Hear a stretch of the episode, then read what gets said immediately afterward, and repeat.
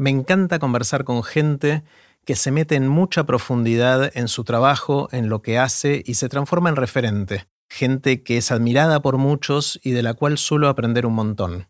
Hoy hablé con Hugo Alconadamón, que es periodista y que es hiper reconocido y premiado por hacer periodismo de investigación y aprendí muchísimo. Antes de dejarlos con Hugo, les cuento qué es todo esto.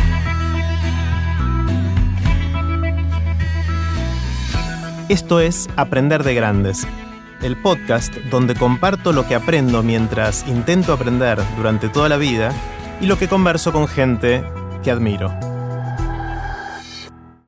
Puse los links de este episodio en aprenderdegrandes.com barra Hugo. Ahora sí, con ustedes, Hugo Alconadamón. Hola, Hugo. Hola. Muchas gracias por estas palabras. ¿eh? Bueno, te, eh, representan un poco el. Ahora me metiste un desafío a que te Te puse la vara ahí arriba, ¿no? sí, sí, sí, sí. Bueno, un placer. Eh, gracias por la invitación. Y como te anticipé, quiero empezar con una pregunta grande y que nos lleve a donde nos tenga que llevar. Me interesa muchísimo saber justamente qué aprendiste en todos estos años de hacer periodismo. Pues te diría que eso que te lo suelen decir en la facultad, pero que lo, así como te lo dicen, te entra por una oreja y sale por la otra. Que no te quedes con la primera versión, cuestiona todo, chequea todo, verifica todo, trata de hablar con la mayor cantidad de personas posibles, porque como mínimo lo que vas a obtener es mucho más interesante, más rico y a veces es muy distinto de lo que es la primera impresión.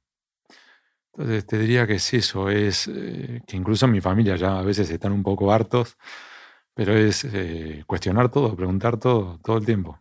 ¿Y esto es una cosa que haces de chiquito, de preguntarte todo, o vino más tarde en tu vida? No, ya venía de chiquito, según dice mi viejo, que yo era un momento que lo volvía loco, porque yo lo preguntaba mucho los por qué. Em, pero después fue un aprendizaje, mm. un aprendizaje en base a errores de, de la necesidad de profundizar. Eso lo fui, si se quiere, agudizando con los años. Mm. Es algo interesante porque uno vive en este mundo donde las noticias son perecederas, que duran pocos horas con suerte, están cambiando todo el tiempo, que no se presta mucha atención. Cada vez veo más errores de redacción y de ortografía en los medios digitales.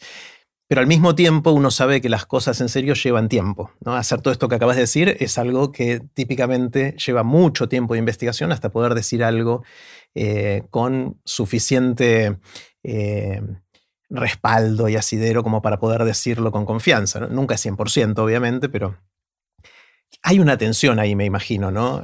¿cómo, lo estás viviendo vos? Te voy a dar un ejemplo real. Malvinas. Hay veces en las cuales hay eventos noticiosos que surgen espontáneamente. Como si ahora un gran jugador de fútbol de la, selección argentina eh, surgiera un doping. Bueno, tenemos que saltar sobre esa noticia. Hay otros eventos que son previsibles. Si te sorprende que el 24 de diciembre se celebra Nochebuena, Jerry, tenés un problema. Con lo cual vos podés prepararte para esa cobertura. Bueno, dice, bueno, 24 de diciembre, eso es anecdótico. Sí, bueno, pero si, a ver, se viene el Mundial de Fútbol. Y prepárate, Jerry, a ver, tenés que empezar con toda la logística, el desarrollo de fuentes, la, el armado de eventualmente un punto logístico de apoyo allá. Vamos a Malvinas. Sabemos que se cumplían 40 años, desde 1982 sabíamos que, y dentro de 10 años sabemos que se van a cumplir 50. Eso te da una oportunidad que es empezar a tratar de, con el plazo del 2 de abril de 2022, decir, a ver qué podemos desarrollar. Eso te da también algunas puertas que se abren, porque hay algunas personas que eventualmente, porque se cumplen 40 años, deciden empezar a hablar. Y entonces eso me lleva a, por ejemplo, el año pasado, me tomó exactamente un año, empecé a cultivar a determinadas personas para que tuvieran confianza en mi trabajo, para que en definitiva terminaran contándome cómo pagaron sobornos para eh, sobornos a militares argentinos en la compra de armamento que los propios militares argentinos necesitaban para combatir en Malvinas. Dicho de otro modo, hubo militares argentinos que pagaron coimas para acceder a las armas que ellos mismos necesitaban para agarrarse a tiros. Y esto me tomó un año de trabajo, irlo llevando, ir aflojando, que una persona me presentara a otro, el que finalmente aceptaran hablar algunas personas en on the record. De hecho, terminé obteniendo personas que en Argentina y en Israel me confirman en on the record esto. Y además después hay que hacer todo un proceso de verificación de datos, de detalles técnicos. Y luego esto hay que publicarlo. Y esto a su vez te lleva también a esa atención que vos mencionabas antes. Por un lado, ¿cuándo lo das?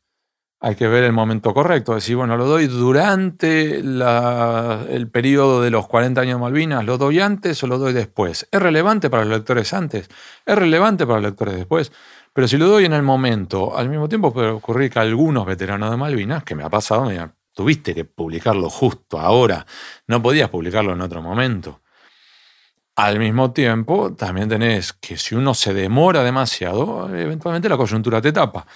Y uno tiene que también jugar con astucia.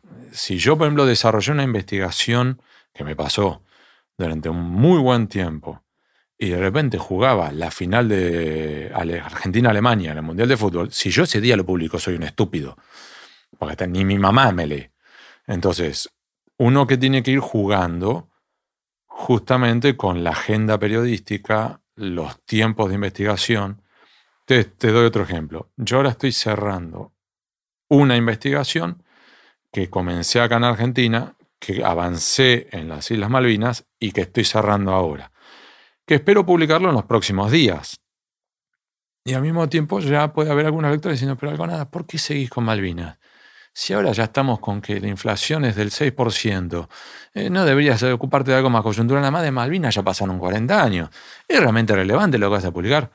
Entonces uno tiene que ir, y cierro con esto, tu, planteo, Jerry. Hay veces en las cuales empezás una investigación y queda vieja, porque ni siquiera te queda eh, en un aniversario. Y ahí digo, bueno, ¿qué hago? ¿Continúo la investigación hasta completarla, aunque ya ese funcionario ya ni siquiera funcionario porque ya se fue a su casa? ¿O la dejo en el freezer y continúo con otras? Es decir, esa tensión entre coyuntura, agenda propia, tiempos. Es un delicado baile en la cual más de una vez tropecé. Está genial. Dijiste un montón de cosas y quiero meterme en algunas de ellas. Uno es mencionaste al pasar on the record. solo para entender cómo funciona esto, entiendo que está el off the record y el on the record, que es parte de la jerga periodística, ¿no? Te voy a mostrar. Eso me está filmando, ¿no? Sí, sí, sí, sí. Y después lo describimos. Mi billetera. Yo acá le describo a los que nos están escuchando. Hugo muestra billetera. En la parte interior donde algunos ponen profiláctico, yo no tengo profiláctico, tengo un papel doblado en uno, dos, tres veces que tiene una clase práctica de qué es el on the record y el off the record. Esto me lo dio un funcionario del Departamento de Estado de, Estados Unidos. Que cuando yo empezamos a hablar la primera vez, le digo, bueno, pero esto es off the record o on the record, o on the record. Dice, vamos a clarificar qué es cada cosa. Y me escribió esto. Y te lo quedaste ahí como tu pequeño machetito y recordatorio. Esto, es, porque además cuando a veces yo tengo reuniones con personas y me dicen, bueno, pero esto es off the record. Digo, le saco esto, digo, te voy a explicar lo que a mí me dijeron para que tengamos un mismo lenguaje que nos permita a los dos evitar las confusiones. De señor, señora que nos está viendo ahora. On the record es Hugo Alconada, dice, dos puntos, comillas, estoy muy contento de estar con Jerry, cierro comillas. Está el nombre del que lo dice, está en dos puntos y las comillas. Entrecomillado, soy yo el que lo dice. Luego tenés el background, que sería, uno tiene que omitir el nombre, pero tiene que llevar la identificación lo más cercano posible a la identidad. Y puede ponerlo entre comillas. Entonces podría ser, por ejemplo, un prosecretario del diario La Nación dijo a Jerry lo siguiente, dos puntos, comillas. Decir, bueno, pero ¿cuántos prosecretarios de redacción hay? Y hay cuatro. Bueno, más o menos le contiste, yo podría venderme, yo no fui, habrá sido uno, dos, otros tres. Después viene el deep background, que ya ahí es, no podés entrecomillar y tenés que lavar un poco más quién te lo dijo. Entonces sería, por ejemplo, un periodista de uno de los diarios argentinos de mayor circulación nacional dijo a Jerry que taca, taca, taca, cinco millas sin identidad. Y luego tenés el off the record, que es básicamente te lo dijo el Espíritu Santo. Es que vos, Jerry, dijeras, estuve con alguien que me comentó que, o ni siquiera que estuve con alguien, sé que tal cosa. Entonces, ¿Y, no, existe un off the record más profundo en el cual no podés ni siquiera decir eso públicamente. Y ahí lo tenés que clarificar. Es decir, esto es para tu consumo personal. No podés ni siquiera decir que esto ha ocurrido ni que lo sabés. Entonces, como si yo te dijera, mira, Jerry, sé que Alberto Fernández y Barack Obama, o ahora Vladimir Putin, se van a reunir en París dentro de 10 días. Ahora, Alberto va a ir calladito a la boca, va a decir que se queda en Quinto de Olivo. Eh, aclaro a lo que nos están viendo que todo es falso. Es falso, es un ejemplo. Eh, van a viajar eh, calladito a la boca, va a decir que tiene COVID, en teoría va a estar encerrado en Quinto de Olivo, pero se va a subir un avión, se juntan en París, este, una reunión del el G20, pero solamente lo líderes. No podés decir que te lo dije, no podés decir que yo te lo dije, no podés decir nada. Ahora, ¿por qué te lo planteo? Porque vos estás todo el tiempo hurgando sobre qué está pasando entre la Argentina y Rusia y lo que sepas que hay negociaciones, que hay deliberaciones. A vos te sirva para eventualmente, cuando vuelva Alberto, tratar de tirar de esa cuerda y ver qué puedes reconstruir, qué logras que el gobierno te admita. Entonces vos podés siempre decir, por ejemplo, cuando funciona argentino, a ver, mostrame el certificado de COVID de Alberto. No, no lo tengo. Es que en realidad Alberto está ahí, mostrame una foto. Y podés empezar a meter presión para que a ver si en algún momento te digan, a ver, te voy a explicar la verdad. Y ahí ya consigo su de récord. claro. Entonces, sí, hay distintos niveles de diálogo que por supuesto con algunas personas que conocen un poco más, esto es algo más fluido, con personas que por primera vez se sienta con un periodista, uno tiene la obligación moral de decir, a ver, pará, vamos a explicar esto. ¿Cómo va a ser nuestra interacción? Y ahí empezás es como fijar las reglas de juego para que ninguno después se sienta traicionado. Sí, porque al mismo tiempo, lo que vemos de un periodista como máximo es lo que hemos visto en alguna película. Eh, de cómo es la interacción entre un periodista y una fuente. Sí, bueno, pero hay minucias que una película no te muestra. O vemos lo que puede decir un periodista en televisión. Dice, bueno, estuve con un funcionario que en off the record me dijo, y queda confuso. Aclaremos la situación. ¿Y cómo es tu responsabilidad como periodista reportando estas cosas? Cuando decís, una persona que no les puedo decir quién es me dijo que esto es así, pero no les puedo dar más detalles, no, tenés, no puedes mostrar documentación de eso porque justamente te lo dijo. Bueno, ahí tenés un ida y vuelta. Hay ocasiones en las cuales la fuente puede ser off the record, pero que te dé información material. Algún documento para publicar o no para publicar, pero que sustente. Ejemplo, suponga vos fueras periodista y yo soy funcionario del Ministerio de no sé, Industria. Eh, hay un informe que muestra que hubo un colapso de la industria nacional del 18% en los últimos dos años. Si yo lo digo no de récord, me cuesta la renuncia. Ahora, al mismo tiempo, yo prefiero que esto se conozca porque necesariamente tenemos que hacer un giro en la política económica nacional. Otra vez aclaro que esto no es algo real, sino que es un ejemplo. Entonces podría ocurrir, mira, Jerry, esto es off the record, no podés decir ni siquiera que estuviste con un funcionario del Ministerio de Industria. Esto es para tu consumo. Ahora, si alguien te saliera a desmentir, acá tenés el informe. Bien. Acá lo tienes. Por un lado, esto te va a permitir apoyarte frente a tus propios editores, que te pero eh, ¿dónde lo tenés sustentado? Tenés el, el, informe y además, mira, para que verifiques que el informe es real, no es que yo me senté y lo imaginé. Fíjate que está volcado en este expediente administrativo, este expediente administrativo, este es el número. Fíjate si lo cruzás con la computadora, acá tenés el registro de movimientos.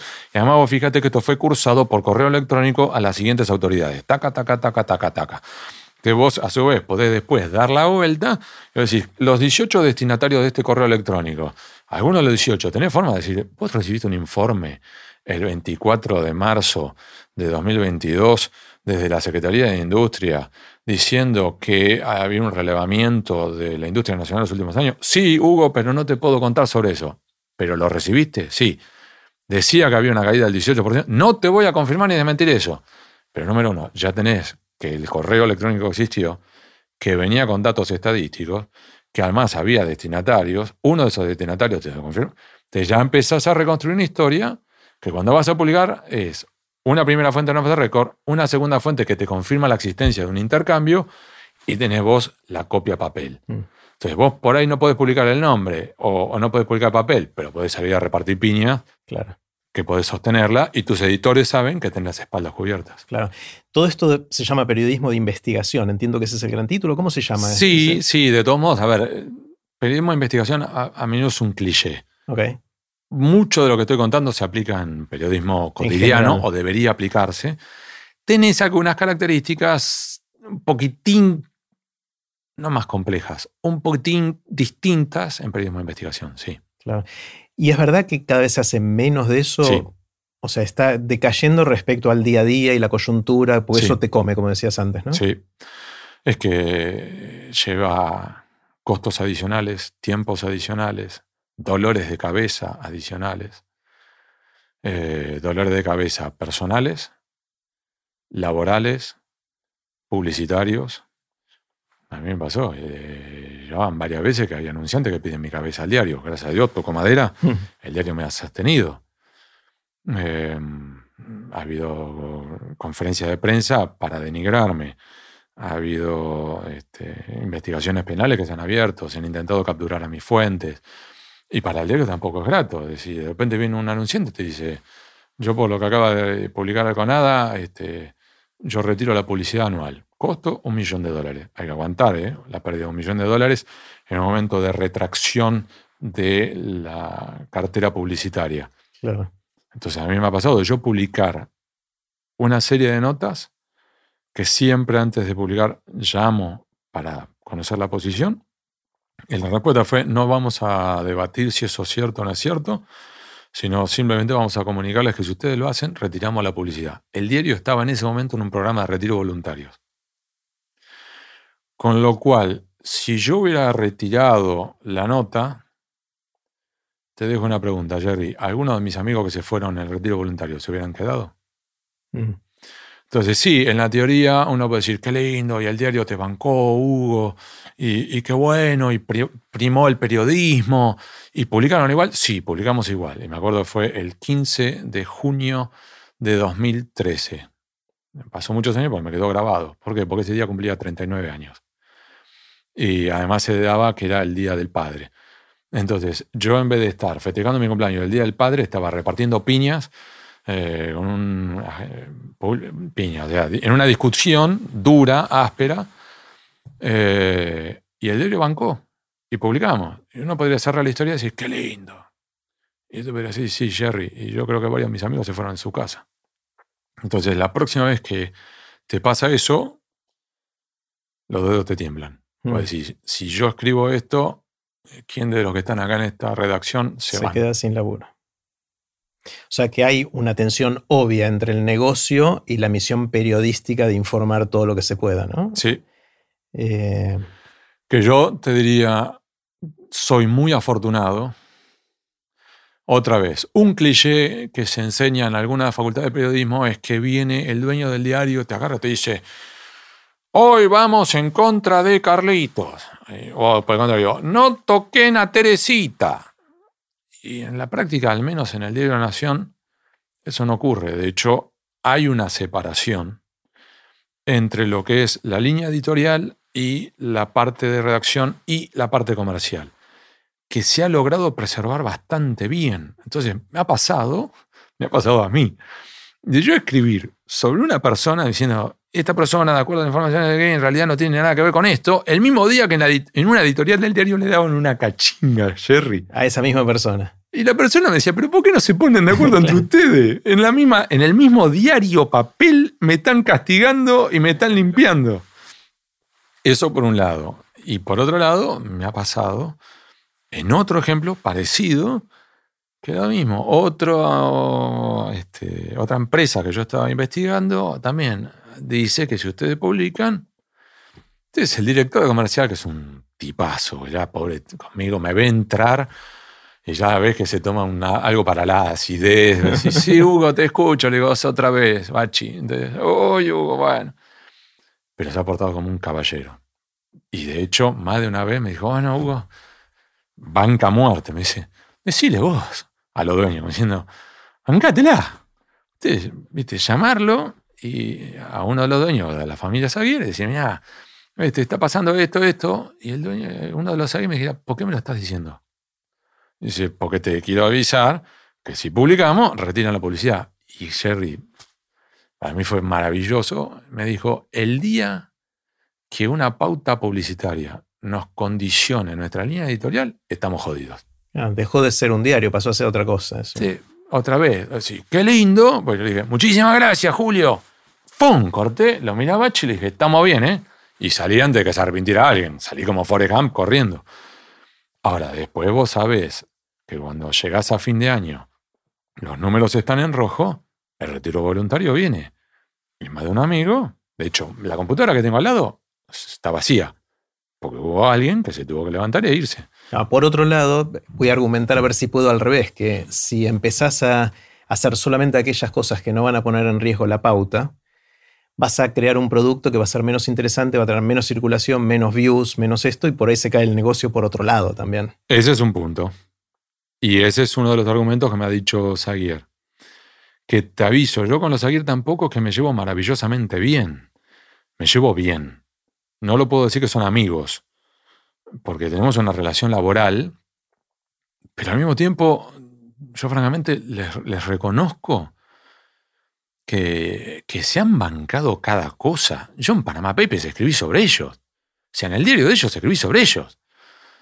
O, por ejemplo, cuando gana Mauricio Macri y al otro día publican una publicidad, una, editorial, que era básicamente algo sobre los juicios de lesa humanidad y derechos humanos, como planteando, bueno, no tenemos que hacer un replanteo sobre estos juicios.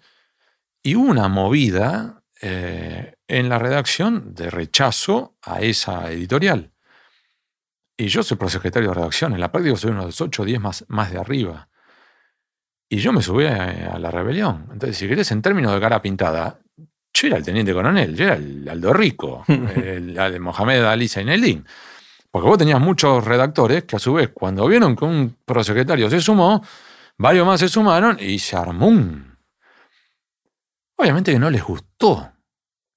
Pero yo a su vez lo que le reconozco a Julio Zaguier, por ejemplo, que es el presidente del directorio de la Nación, que empezamos a intercambiar correos electrónicos de por qué él considera que era correcto lo que él había dicho. Y yo le planteaba mis argumentos de por qué no. En ningún momento, más allá del contenido de esos sí, correos, en ningún momento me dijo, a ver, pibe, si te queda claro. Yo soy el dueño y yo en, los editoriales hago lo que se me ocurre. Sino que en un diálogo así, a ver, explícame por qué, Hugo.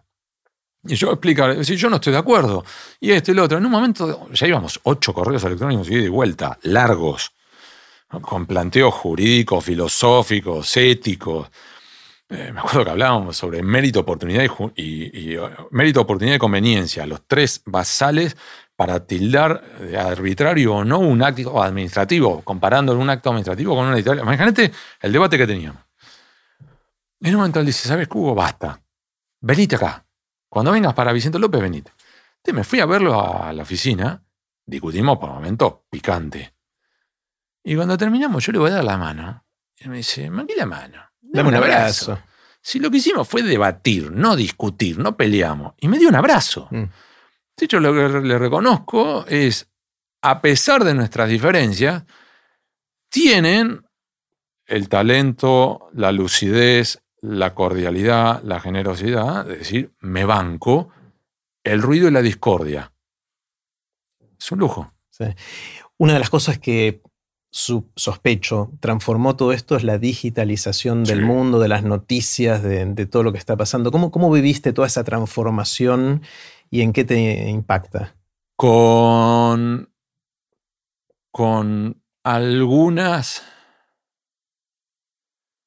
ventajas, con algunos errores propios, con lo que veo que son algunos vicios y algunos desafíos y oportunidades. Es, es una mezcla. A ver, contame algo. Ejemplo, ventajas. No me gustan las redes sociales, pero las uso. Y me permiten difundir la información. Me permiten llegar mucho más lejos. Entonces tengo, no sé, ahora ni, siquiera me fijo en eso, pero pone que tenga 650 mil seguidores en Twitter, 80 y algo en Instagram, eh, también como 100 mil en Facebook. Entonces, me permiten difundir por esas redes sociales y plataformas digitales como LinkedIn mi material y que llegue a personas que de otro modo no podrían leer ese material en un formato papel primero, o eventualmente ni siquiera en el Diario de la Nación. De hecho, algunas de estas plataformas te permiten ver desde dónde te leen. Jerry, tengo gente desde China. Claro. Desde África, el corazón de África. Yo no sé si serán o ejecutivos argentinos de empresas multinacionales o diplomáticos, no lo sé. Pero hay gente que me está leyendo que de otro modo no me leería. Número uno. Número dos, me permite llegar a segmentos de la población por edad, por ejemplo, que de otro modo no. Entonces, mis chicos no leen el diario. De hecho, la última vez que compré el diario papel Sherry fue porque habíamos rediseñado el papel. Y eh, abrimos el diario papel con una nota mía. Y lo llevé para, para ver cómo había quedado el diseño. Y me ve mi hija, que en ese momento era chiquitita, la más chica de todas. Me mira el papel y dice, bien, vamos a hacer un asado esta noche. Porque tenía papel de diario. No calibraba el papel, diario papel, como eh, objeto de lectura, sino para bollito. Entonces te permite llegar a ese sector, por ejemplo, etario. Em, desafíos. Al mismo tiempo es cómo desarrollo un producto, un contenido que me permita llegar a esos, a esos sectores.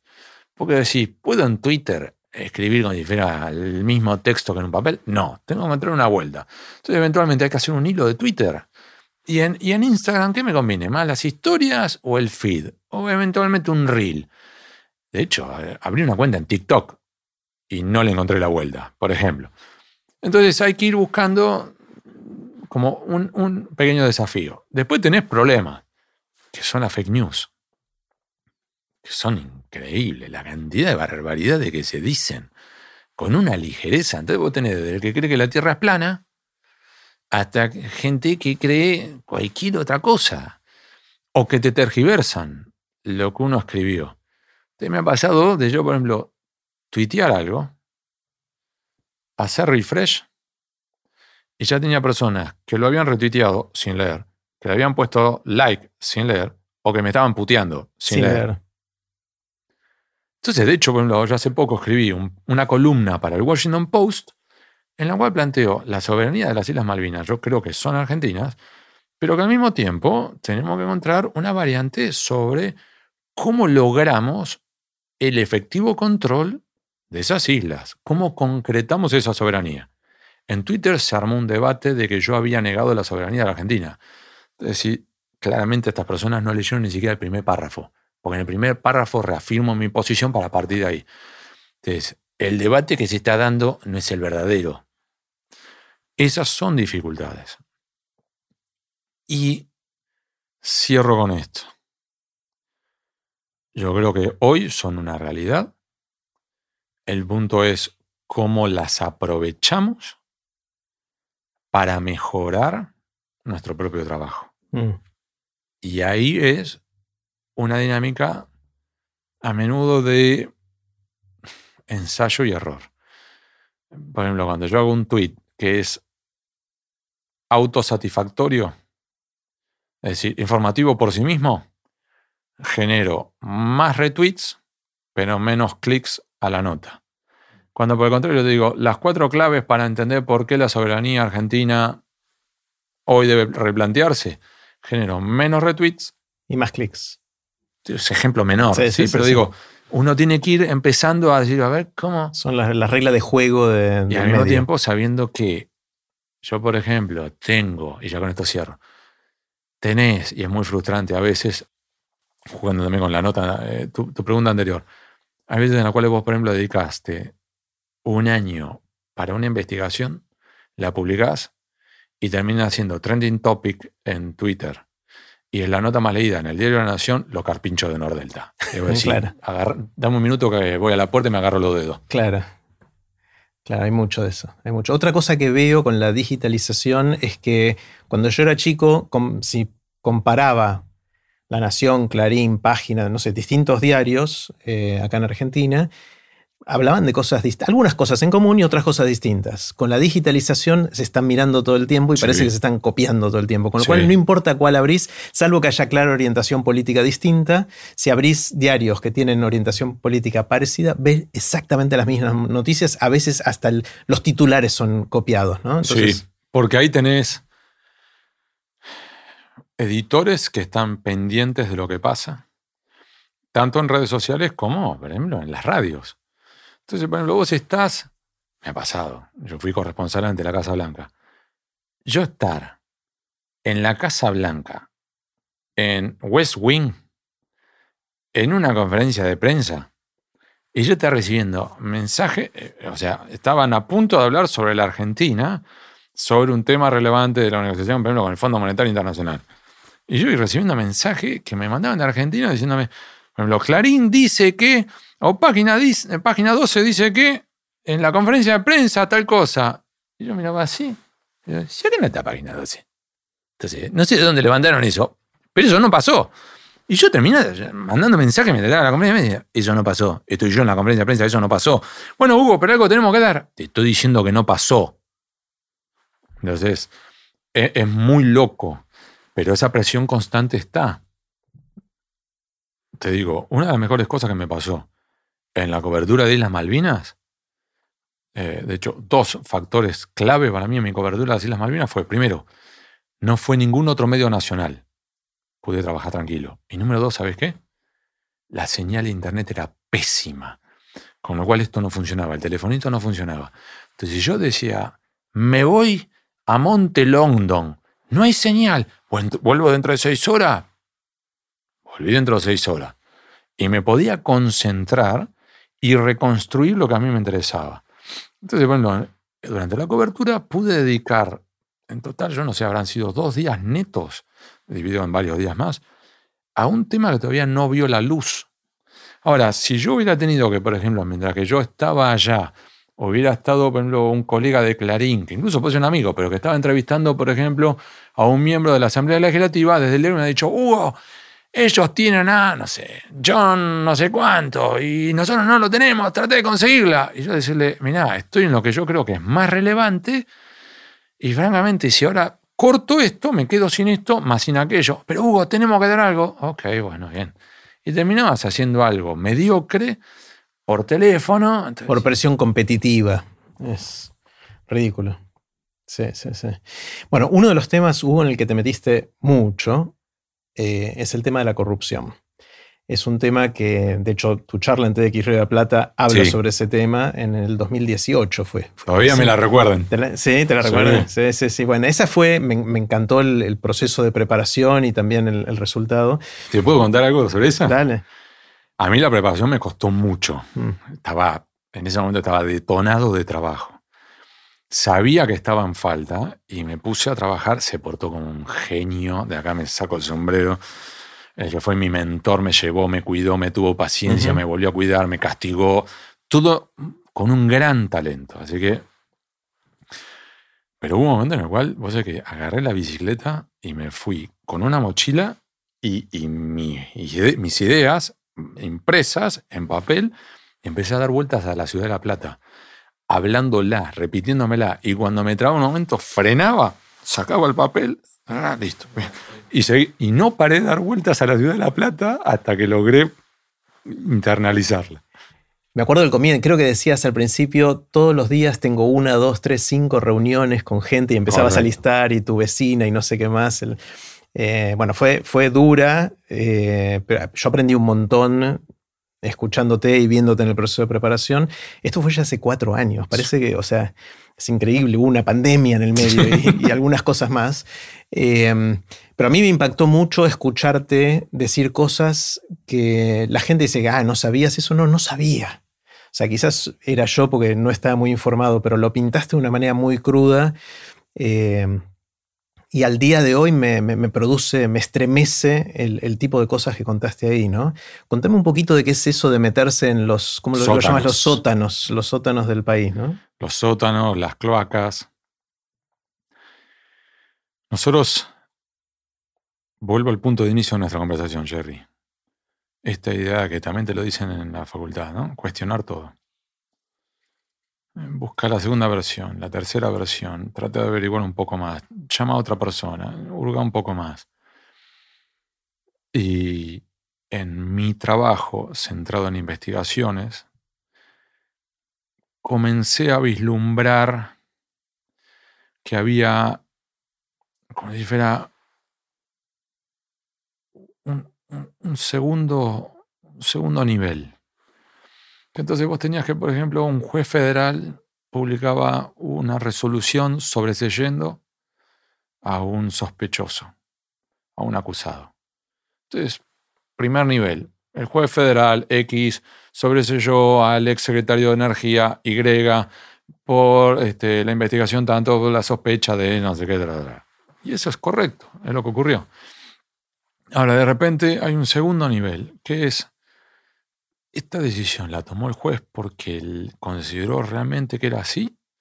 ¿O es, por ejemplo, porque algún emisario del gobierno lo contactó y le dijo, sabemos que usted quiere ser ascender en el rango judicial y que quiere ser camarista, y en el Consejo de la Magistratura nosotros podemos darle una mano, y entonces si usted lo sobresee, nuestros consejeros van a de repente decís, uy, acá puede haber algo un poquitito más profundo.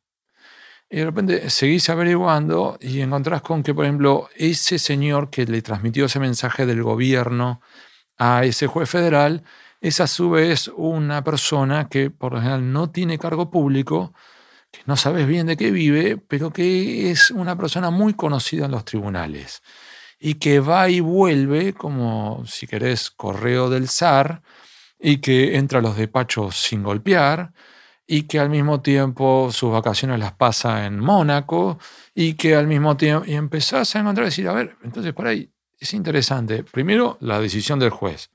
Segundo, porque lo hizo. Tercero, ¿quién es este señor?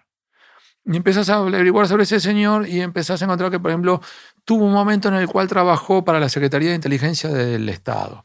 Y antes trabajó para el Batallón 601 de Inteligencia del Ejército durante la dictadura. Y seguí surgando y estuvo en algún momento sospechado de... Y empezás a averiguar y ese señor a su vez es muy amigo de otra persona que también es operador. Y empezás a encontrar algo un poco más incómodo. Y empezás cada vez a hurgar un poco más hasta que en un momento te dé la sensación de un entramado, una red de sótanos, de túneles, de vasos comunicantes, de sistema cloacal, en la cual por debajo de la superficie hay eh, negociaciones entre jueces, fiscales, abogados, políticos, funcionarios, empresarios, sindicalistas, miembros de, o espías, miembros de la inteligencia, policías, en las cuales se ponen de acuerdo entre ellos, eh, que vos eh, de repente encontrás que, por ejemplo, tienen este, reuniones y que tienen incluso una suerte de círculos cerrados y en las cuales hay intercambios de favores. Entonces uy, acá hay algo mucho más. Entonces, si querés, mis libros marcan esa evolución. Y cierro con esto. Mis primeros libros fueron sobre casos puntuales. El caso Antonini, el caso Siemens, el caso Voodoo. El siguiente yo intenté dar un paso adicional, que era la piñata. Es decir, cómo funcionó el sistema de corrupción durante el kirchnerismo. Y de repente, con el advenimiento de Mauricio Macri al gobierno, algunos jugadores yo me encontré con que no se fueron a su casa, siguieron. Y, otra vez entraban a los despachos sin golpear. Y conseguían beneficios. De hecho, el mismo señor que se encargó de cerrar la causa por enriquecimiento ilícito de los Kirchner, es el señor que se encargó de manejar la causa del correo argentino para Mauricio Macri, que es el mismo señor que en esa charla tenía el bate de béisbol y el teléfono celular dorado eh, guardado en una cajita. Y aquellos dos retratos. Correcto. El de este, el padrino y el de Tony Montana. Entonces, eh, entonces decís, acá de repente yo me encontré a decir, como luces amarillas que se encienden en tu tablero, esto no es una cuestión de un gobierno X o Y. Acá hay algo más profundo, que es casi como una política de Estado. Pasan los gobiernos, pero hay determinadas prácticas que se mantienen. Y de allí surge la raíz, que es el libro en el cual intento abordar cómo hay un sistema montado para la corrupción y la impunidad en la Argentina. Entonces, es un proceso que me ha llevado, y llevo ya, Jerry, casi 25 años, digo así, ¿y lo entendés? No. La sensación que me da es que lo único que hice fue hacer así y vislumbrar que hay unos sótanos, tratar de meter la cabeza y decir, ¿realmente quiero meter la cabeza ahí? O al final por meterme en la cloaca voy a terminar todo enchastrado y para cuando salga ni siquiera yo voy a querer mirarme al espejo. Y el preferir va a decir, mira, sé que hay una cloaca acá, te marco que hay una cloaca y hasta acá llego yo, yo no estoy dispuesto a meterme ahí adentro. Y estoy ahí. Te estás debatiendo en esa... Supongo que habrás recibido amenazas. De todo tipo. Y te las bancas. No es un tema que me guste agradar, eh, no me gusta hablar, eh, porque por un lado no me gusta la victimización del periodista. No me gusta esta cosa de, ¡ay, acá estoy! Me viste, los incendios de corriente, acá estoy, en medio del fuego. Vos te metiste donde quisiste. Eh, Ucrania, ¡ay, es terrible! Vos te subiste al avión. Bancátela. Con el mayor de los respetos a quienes hayan estado en corriente o en Ucrania, es un ejemplo más, ¿sí? Eh, porque es lógico tener emociones. Yo cuando estuve ahora en Malvinas me emocioné dos veces. Eh, e incluso me emocioné grabando videos para el diario. Ahora frené y lo hice de nuevo. Y, no paré de hacerlo hasta que lo pude hacer sin que me temblara la voz. Porque yo creo que el, lector o el, el, oyente, el televidente, lo que quiere es información. No es ver mi emoción sobre el lugar. Más allá de eso, vuelvo. Eh, Sí, he tenido problemas, he tenido amenazas, he tenido aprietes, he tenido, me han espiado a mí, han espiado a mi familia, han espiado a mis padres, han espiado mis movimientos. Em, al mismo tiempo, no lo dramatizo, no me agrada, pero no lo dramatizo porque no lo banalizo, pero al mismo tiempo tengo claro que yo hago lo que a mí me gusta. Esto es Jerry, ¿te gusta el rugby? lo tacle. ¿Te gusta el fútbol? Y bancate la patada. Y puede haber amarillo o roja, pero la patada te la comiste. No me vengas a levantarte y decir, me pegaste fuerte, querido, estás jugando al fútbol. Eh, entonces, en mi caso, obviamente que más me duele cuando se meten con mi familia. Porque yo hago lo que yo quiero. Mis hijos se comen alguna que son para mí, no para ellos. Entonces, ahí sí me duele. me duele porque ellos terminan bailando un baile en el cual no eligieron ni el baile, ni el salón de baile, ni la música. La elegí yo. Mi mujer es distinto. Porque mi mujer y yo cuando tuvimos la conversación para casarnos no fue una cena romántica, no fue la luz de las velas, fue en una tratoría italiana en La Plata pero no fue esta cosa, viste, ay, con vos, viste, amor y perdices, y yo de rodillas. Yo, a mí me gusta esto, por este tipo de trabajo es probable que vuelven las piñas, y yo no, le dije así, yo no descarto que terminemos en el exilio. Entonces, cuando mi mujer acepta, aceptó con la brutalidad de saber que por mi trabajo podíamos terminar el exilio. Entonces, mi mujer está en el baile conmigo. Distintos son mis hijos. Claro. Claro, qué fuerte, ¿no? Qué fuerte. Bueno, volviste recién de Malvinas. Me empezaste antes de que empezáramos a grabar a contar algunas de las historias de Malvinas. Porque vos dijiste que tengo una cara medio marcada por Malvinas. Sí, sí, cuando llegaste tenías cara de Malvinas. Eh, es que además, perdón que te interrumpa, estaba afuera mandando un correo electrónico sobre Malvinas por un dato que estaba buscando. Se te notaba. eh, y ahí le dedicaste mucha planificación, mucho tiempo, eh, fuiste ahí, viviste cosas ahí. Contame un poco qué se sintió hacer ese, ese, proyecto.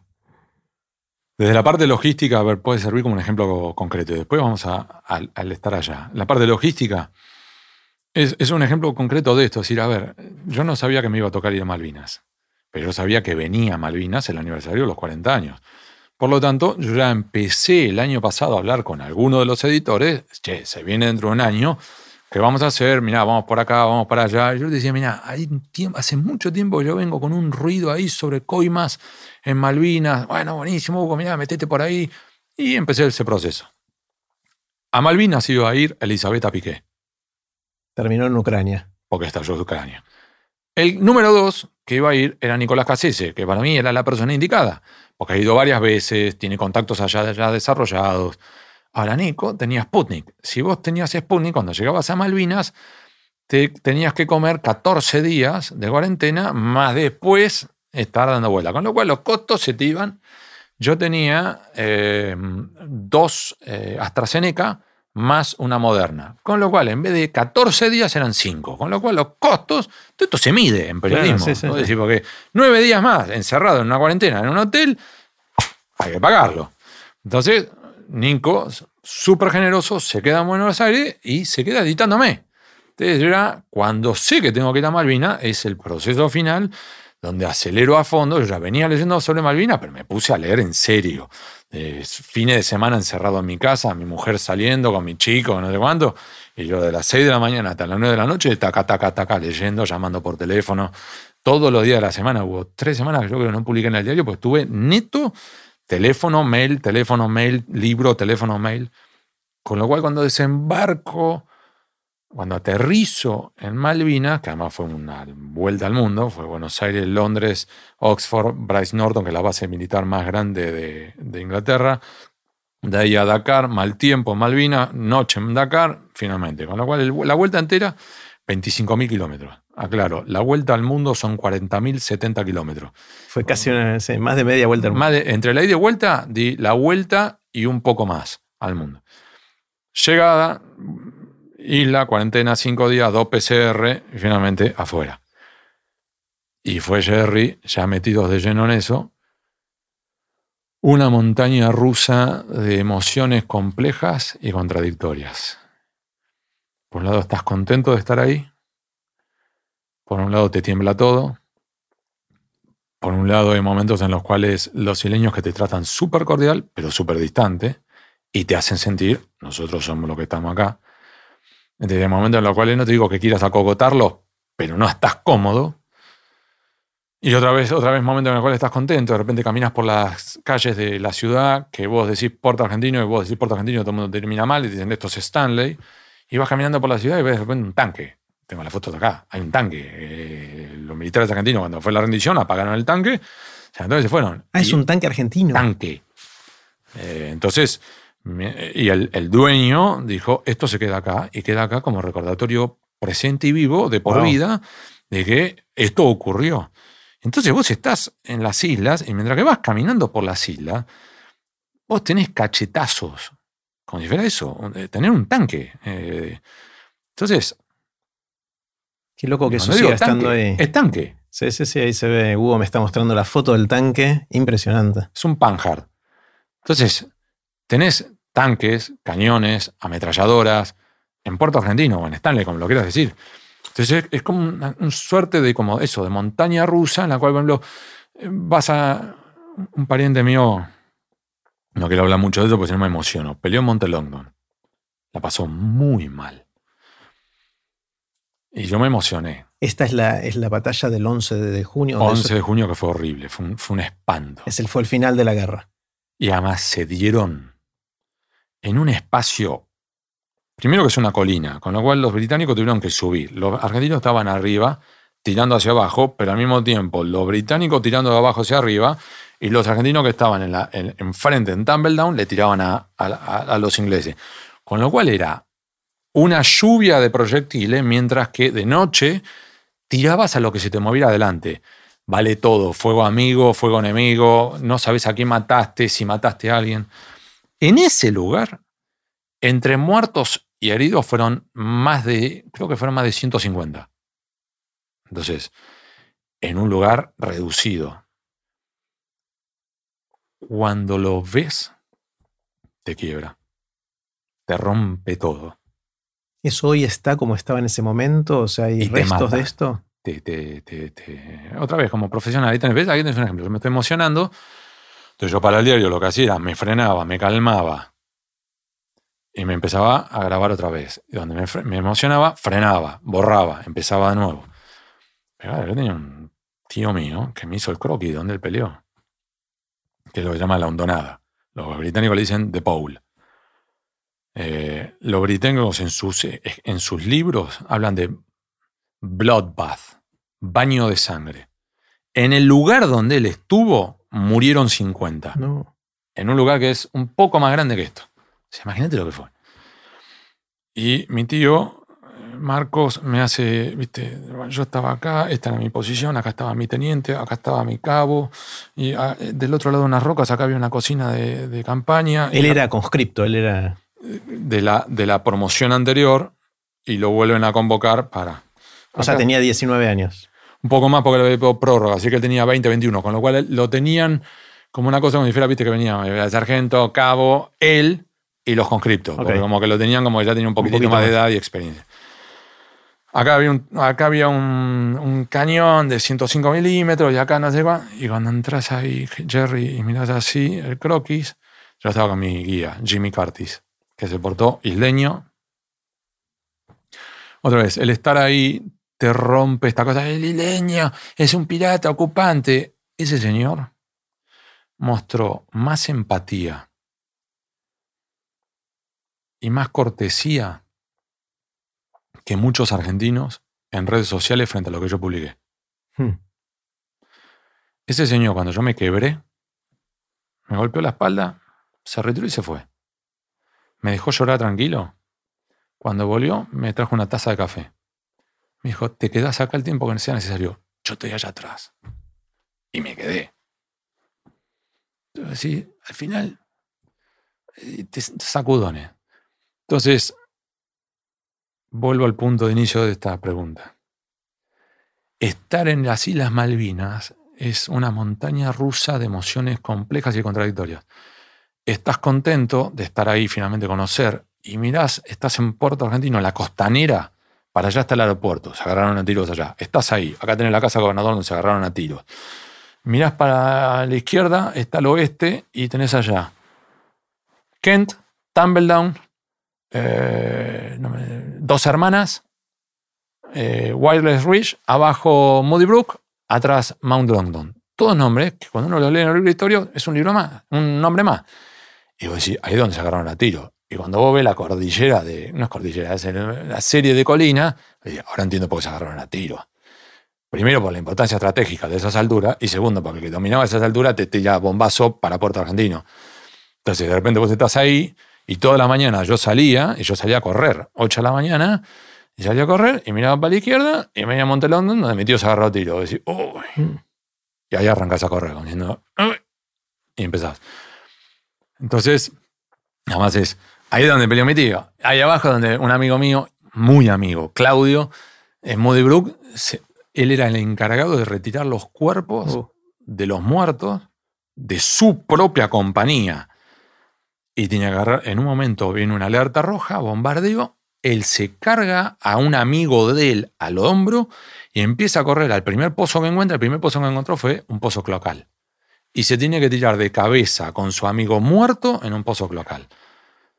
Claudio me pidió, por favor, pasá por ahí y filmame qué hay hoy. Fui. O sea, hubo un día, esta cosa de decir, ventaja no tiene internet. No me jodan. Fui, nada más que para filmar. Sí, Claudio, acá tenés lo tuyo. Entonces, por eso te digo, es un sacudonazo. ¿Valió la pena ir? ¿Valió el esfuerzo? Sí, valió cada segundo. Pero sabiendo que esa noche, y cierro con esto, pero voy dando ejemplos pequeños, pero Sí, que sí, creo que son buenísimos. sintomáticos de. Vamos a, este, con un par de, de- de amigos, un fotógrafo argentino, Rafael Wallman, que era el único fotógrafo argentino que estuvo ahí en el momento. Estaba en las, en las Islas Malvinas de Carambola. No era que fue con eh, la tropa de desembarco. Entonces, es el único que tiene la foto del momento de, de todo. Volvió 40 años después, imagínate también para él. Y fuimos también con un matrimonio argentino de cadena 3, Sergio Supo, periodista, amigo mío. Salimos esa noche, estábamos golpeados los tres, vamos a tomar una cerveza. Vas al primer bar, así como tenés esto, eh, todas banderas británicas. Si ¿Te la bancas o no te la bancas? Bueno, vamos a tomar una cerveza. Vamos al segundo bar, Victory Bar. Victory Bar se le dice Victory Bar porque el bar de la victoria. Ellos ganaron. entras a tomar el bar y te duele. Y vas al tercer bar, era eh, Gruz, Gruz, algo así era. G-O-S, creo que era Gus. Es ganso eso, ¿no? Sí. Entramos y me salió del alma. Eh, Sergio y, Rafa dicen, eh, dos coronas, pues ya veníamos dos cervezas antes. Dos coronas, bueno, bien. Y yo dije, ya vengo de tomar una, una Budweiser y después tomé una no sé qué. Y yo, sí, dame una local. ¿Cuál? Dame una local, la que tenga local. Alguna artesanal tiene que tener. Me la dieron, fum, la agarro así, London. Decidí dónde perdió mi tío. Dale, abrímela. Sí, qué, lindo gusto, qué rico gusto tiene. Así, tacas, es así. por eso te es un. Dicho eso, claro, después también la vivencia cotidiana que para mí fue muy enriquecedora con los isleños, porque ellos también te cuentan su versión y lo que ellos sufrieron y lo que ellos vivieron y lo que ellos padecieron. Entonces, de repente la versión Bichiken de la historia empieza a crujir. Es decir, esto fue bastante más complejo de, de la versión que nosotros teníamos. Y se complica. Y dijiste al pasar que fuiste ahí porque había sospechas de algún tipo de corrupción. ¿Cómo fue eso? Eso fue por el lado, este tema de la corrupción toca por el lado de los militares argentinos que terminan pidiendo coimas para la compra de armamentos para este, combatir. no entiendo, ellos pidieron coimas. O sea, los militares argentinos salieron a buscar por el mundo armas. Cuando encontraron, en pleno embargo, cuando finalmente encuentran a alguien que está dispuesto, a pesar del embargo de venta de armamentos a la Argentina, aún así está dispuesto a venderles armamentos, los argentinos dicen, ¿cuánto es? Tanto. Bueno, el 10% para mí. Entonces el vendedor dice, perdón, yo te estoy ayudando a vos. Yo me voy a comer el riesgo de que, por el embargo, yo termine con un quilombo y vos me estás pidiendo coima. Sí, el Diego. Y tuvieron que pagar. Entonces, esa fue una de las notas que yo publiqué. Después escribí, por supuesto, sobre el cementerio argentino, sobre Monte Longdon, sobre el 2 de abril. ¿Cómo ven los isleños el 2 de abril? Que claro, armó un ruido acá en Argentina, porque nosotros lo tomamos como el día que nosotros logramos recuperar, al menos durante unas semanas, el control efectivo de la soberanía. Eso es correcto. Desde la perspectiva de ellos, nosotros fuimos Rusia frente a Ucrania. Entonces me decís, uy, yo en esta me veía yo como Ucrania frente a Inglaterra, que era el imperio que venía a tomar. Entonces de repente decís, ¿estoy de acuerdo con lo que vos pensás? No, pero tengo que tomar en cuenta que esto es lo que vos pensás a partir de, lo, de que yo admito o por lo menos vislumbro tu posición, podemos empezar a debatir, pero lo primero que tengo que hacer es, vos qué pensás, Jerry. Y a partir de ahí empezamos a dialogar. Entonces, es todo un sacudón. Vos estás en las islas, Jerry, y vos tenés ahora la bandera, la Union Jack, que es la bandera británica. Tenés la bandera de los isleños, que es la de las Falkland Islands, que ellos se definen a sí mismos como country, como país, y tenés la de Ucrania. Porque ellos se, se, ven en el espejo de Ucrania. Entonces uh, ¿y quién es Rusia? Y terminamos diciendo, ¿quién va a ser estúpido? Son ustedes. Entonces, cuando empezás a debatir, nosotros no somos Rusia, por esto, por esto. Es, es muy cargado viajar allá. Hugo, en todo lo que estás contando, en todo este rato, veo que, que, estás como buscando cosas que no son visibles en general y tratando de darle visibilidad y, después reportando, contando estas, estas historias de, lo que descubrís, ¿sentís que informás o que impactás en que las cosas cambian? Depende. A veces informo, a veces sé que impacto y hay veces que no pasa nada. La mayoría de las veces no pasa nada. Eh, el gatopardismo, digamos, ¿no? sí. A ver, yo, mi función es informar. Yo no tengo segundas intenciones. No es que yo digo, A ver, decir, cuando éramos jóvenes, quiero cambiar el mundo. Yo te digo, ahora me alcanza con que un lector me diga, gracias, eso no lo sabía. Eso no lo, no lo, tenía en cuenta. Entonces, por ejemplo, estas notas, estoy publicando sobre Malvinas, me quedan todavía un par. Hubo lectores que realmente se enojaron. Lectores que me acusaron de traición a la patria. Lectores que dijeron, yo levanto mi suscripción del diario. Ahora hubo muchos otros lectores diciendo, muchas gracias. Eso yo no lo sabía. Eso yo no lo había tomado en cuenta. Es interesante. No estoy de acuerdo, pero me parece válido por lo menos conocerlo. Entonces ya, para mí, es un avance. ¿Ha habido ocasiones en las cuales genera un impacto? Sí. En algunos casos son impactos judiciales, Jerry. Hay personas que han sido condenadas por mi trabajo. Eh, hay. Una vez intentamos hacer el cálculo, daba decenas de millones de dólares de la corrupción que se recuperaron para el Estado argentino. De hecho, hay un, un por ejemplo, jardín de infantes que se construyó en Misiones con dinero que yo revelé de la corrupción, que fue decomisado y se terminó de Así que vos podrías decir, mira, Hugo, tu laburo, hay un jardín de infantes. Ya, con eso. Podrías decir. Sé que hubo un ministro de justicia, no voy a decir el nombre porque no quiero que lo acogoten, que llamó al diario. El, diario estaba en plena contrapunto con ese gobierno. El ministro de Justicia pide hablar con el entonces subdirector, actual director del diario, Fernán Seguir.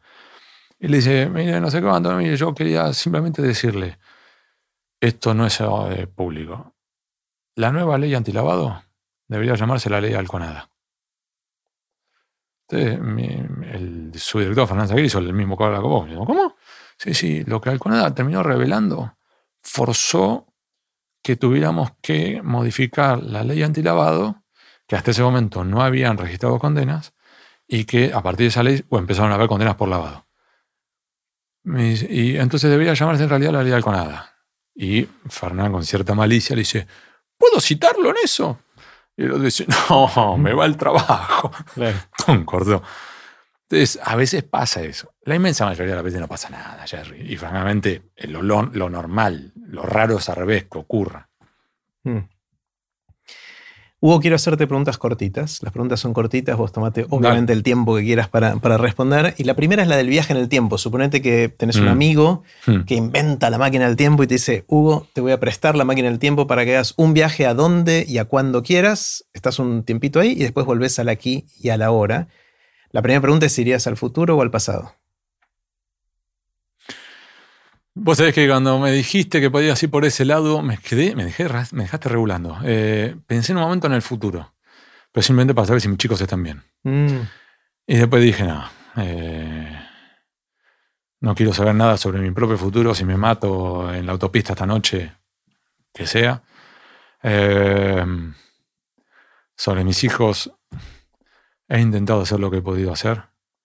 Creo que son buenas personas. Eso me alcanza. ¿Qué edad tienen? 21, 19 y 15. Varón, varón, nena. Em, no los tengo vinculados en redes sociales para protegerlos, así que más datos no voy a dar sobre ellos. De hecho, mamá, ni siquiera tiene mamá permitido publicar sus rostros, ni siquiera para el Día de la Madre, ni de la abuela, nada. no existen mis chicos.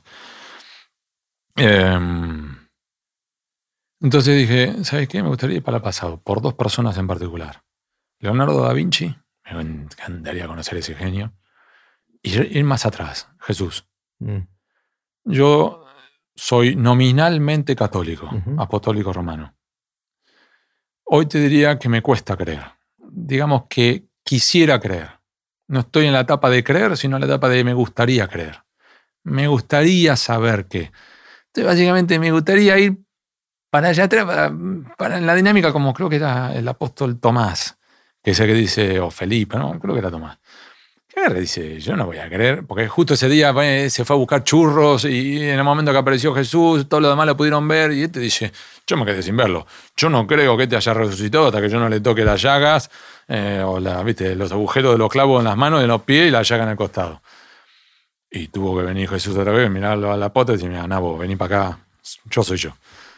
Entonces yo estoy como él. O sea, esto cuestiona todo. Me gustaría volver atrás y decir, a ver, sácate los zapatos. Es genial. Está genial. Eso.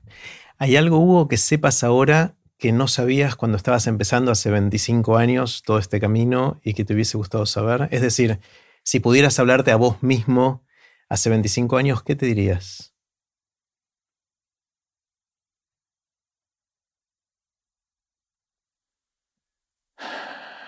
Sé más, sé más flexible. Como dice, como decía Sigmund Bauman, el filósofo polaco que vivía en Inglaterra, la realidad es líquida. Sé líquido, sé como el agua. Sé menos rígido.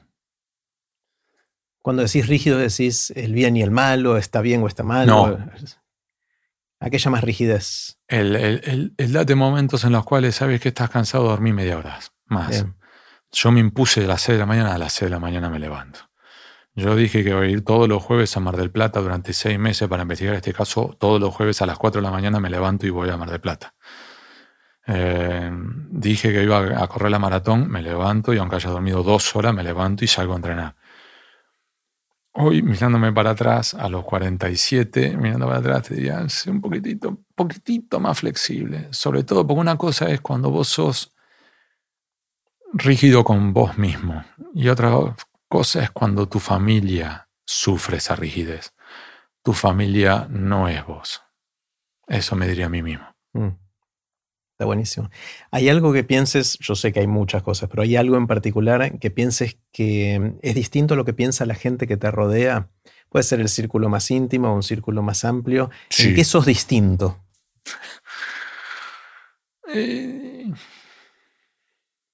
Sí, hay muchos temas en los cuales suelo pensar distinto. Eh, de hecho, eso me ha generado muchos dolores de cabeza eh, en, en- en discusiones políticas. Porque como a veces puedo vislumbrar el lado B.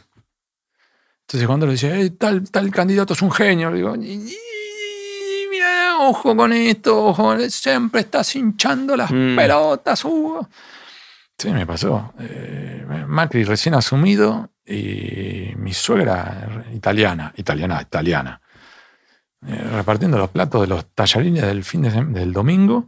Y cuando me iba a dar el plato a mí, jamás vengo en el escalafón, viene primero mi suegro, después viene, no tiene hijos varones, así que primero viste la primera hija mujer, después viene el marido, después viene la hija- segunda hija mujer, después vengo yo, viste, todo, el, nieto varón va antes que yo, o sea, y cuando me toca el plato a mí, no me lo soltaba. Entonces yo la miraba así y me dice, Mauricio, yo, no, floja. Entonces, todo el tiempo estoy, si querés, como en una cosa media contracorriente.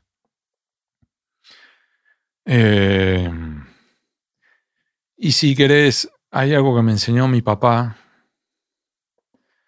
que es esta cosa que es, tenés que ser igual de duro con el que tiene menos poder que vos que con el que tiene más poder que vos.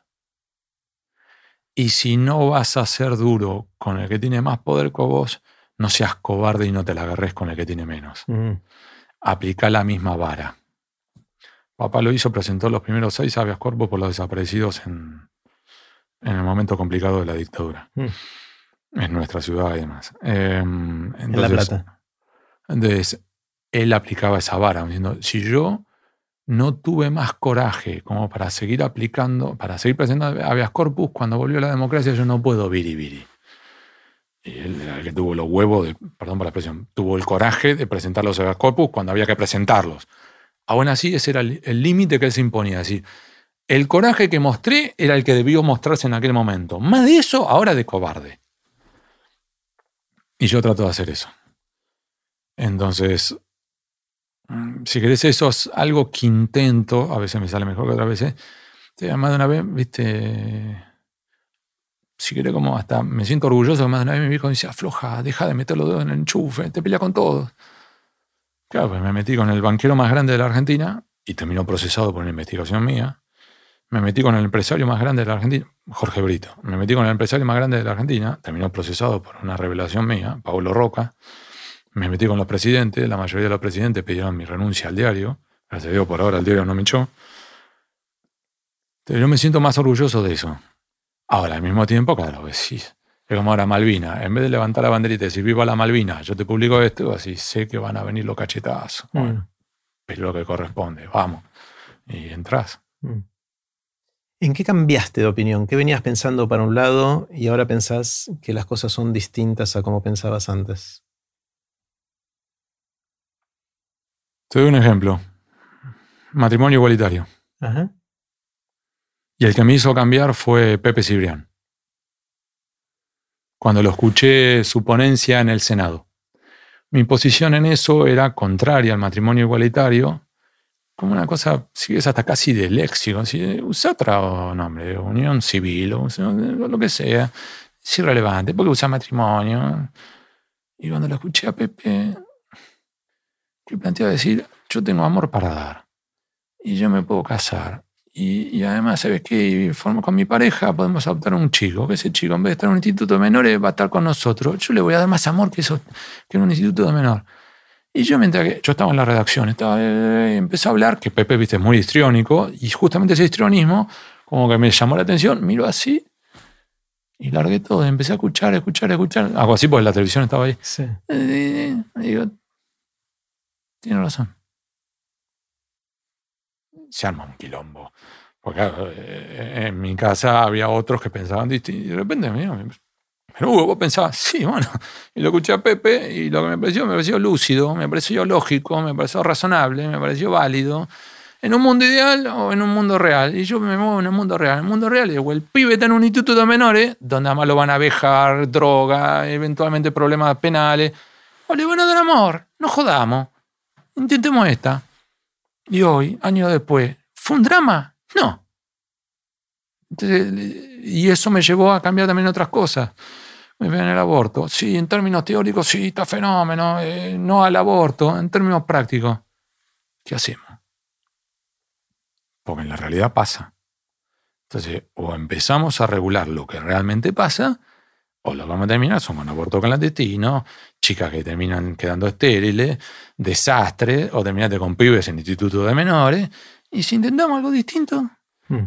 Entonces fue como un, eso, un replanteo que, Pepe, ahí tenés un ejemplo puntual. Eh, yo pensaba de un modo y después Está genial. Hay algo del periodismo que está instalado culturalmente respecto a que ciertas personas, sobre todo de alto perfil, típicamente político, eh, resisten o no resisten archivo, ¿no? Es toda esta cosa de que, ¿cómo estás diciendo esto si hace seis años dijiste lo contrario, ¿no? Como que la gente no debería cambiar de opinión, cuando acá, en tu caso, vos mismo dijiste, ahora cambié dos veces de opinión y lo decís con orgullo, ¿no? Lo decís como, fui capaz de cambiar de opinión porque reconocí que Pepito Cibrián dijo esto y... Eh, es así en el periodismo, está. Eh, sí. Churchill es, decía, un poco pernicioso eso, ¿no? Churchill decía que si uno no cambiaba a veces de opinión era un estúpido. El punto es, una cosa es si vos me estás diciendo, a ver, hubo hechos nuevos sobrevinientes, nuevos factores en la ecuación que me añadieron datos que yo hasta ese momento no había visto. Ahora, una cosa es si vos me estás diciendo, no hay inflación en la Argentina. Y al día siguiente decís, eh, la inflación es un desastre. Decís, maestro, ¿qué pasa? Bueno, ahí, ahí mentiste antes. Claro, claro es, distinto. Ahí es donde vos ahí no cambiaste opinión, ahí mentías. es, otra cosa. es un archivo que no te resiste por ese lado. Pero luego, si vos llegaste a la conclusión de que en realidad esto es más complejo, me pasó a mí con Malvinas. Yo intenté, en mi buena fe, prepararme para Malvinas. Soy abogado, me fue bien en la carrera de Derecho eh, estudiando y me fue bien en Derecho Internacional Público, me fue bien en Derecho Internacional Privado. Y además, sabiendo que tenía que estudiar, leer sobre Malvinas y escribir sobre Malvinas, leí libros y llamé y averigüé y me junté con el embajador y con el ministro y con la no sé cuánto, no sé qué. Intenté hacer mi trabajo lo mejor posible en el corto tiempo que tenía. Y aún así, cuando fui a Malvinas, hay una serie de factores que hasta que no pisé Malvinas no estaban en la ecuación. Claro. Entonces, cuando de repente vos estás en las islas, decís, uy, yo tengo que reformular esta ecuación. Y cuando le empiezo a agregar nuevos factores, eventualmente el resultado va a ser distinto. Y sí. yo lo, venía hablando con un par de amigos en un grupo de WhatsApp. Yo le digo, a ver, yo creo que la soberanía es argentina. Sí. Ahora, yo lo que estaba viendo hasta ahora era un lado de la pared. Y nosotros chocando la pared con la cabeza, pum, pum, pum, durante 40 años. Y de repente me dieron la oportunidad de pasar al otro lado de la pared y mirarla. Y miro la pared y del otro lado, de nuestro lado, se escuchan los cabezazos, pero de este lado no hay ni siquiera una grieta, ni siquiera se hizo una burbuja en la pintura. Más aún, como suenan los cabezazos, de este lado construyeron vigas para hacer más, más fuerte la pared. Decir, podemos seguir 40 años más dándole cabezazos, que no vamos a lograr nada, solamente un chichón.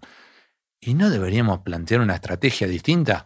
Reafirmo mi reclamo, pero con una estrategia distinta. Mm. Entonces, si querés, tenés un ejemplo de eso, es decir, nuevos factores en la ecuación me llevan a decirte, ¿y creo que tenemos que hacer una, un, un resultado distinto. Está clarísimo. ¿Qué te asombra? ¿Qué te sorprende? ¿Qué son esas cosas que ves y decís, wow?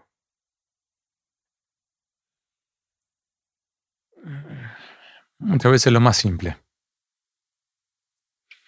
Eh, reíte. Em, tenemos ahora una cachorra nueva en casa y me sorprende. Em, me sorprende eh, la evolución de los chicos. Me- la naturaleza. Lo más básico. Esas cosas que sí, no te puedo creer. Mm. Porque esto es tan sencillo y al mismo tiempo tan complejo. Y me parece extraordinario. Y a menudo es eso. Entonces, no me atrae, digamos, las reuniones con los presidentes, las reuniones con... Conozco presidentes, conozco gobernadores, conozco... He estado en la Casa Blanca, he estado acá, he estado allá. Eso no me conmueve. Me, conmue- me conmueve, me mueve, me sorprende. en Las cosas sencillitas. Cuando alguien, por ejemplo, en un país como el nuestro, que está tan cargado y tantas dificultades, tiene un buen gesto espontáneo. Mm. Pero vos sabés que me ha pasado más de hacer así, como diciendo, ¿qué pasó? Como diciendo, ¿Cuál es la trampita ahora? Claro. Es una publicidad gratis para un teléfono, ¿no? No, está la cámara oculta. O sea, ya estoy como. Y bueno, el tipo dice, no, no, se te cayó el vaso nada más. Y sigue su camino, como diciendo, y nada más. Eh, esas cosas me sorprenden. Qué bueno. ¿Crees en cosas que no puedas probar? ¿Tienes alguna creencia que te guía en la vida de alguna manera, pero no, no puedes probar a ciencia cierta que sea así?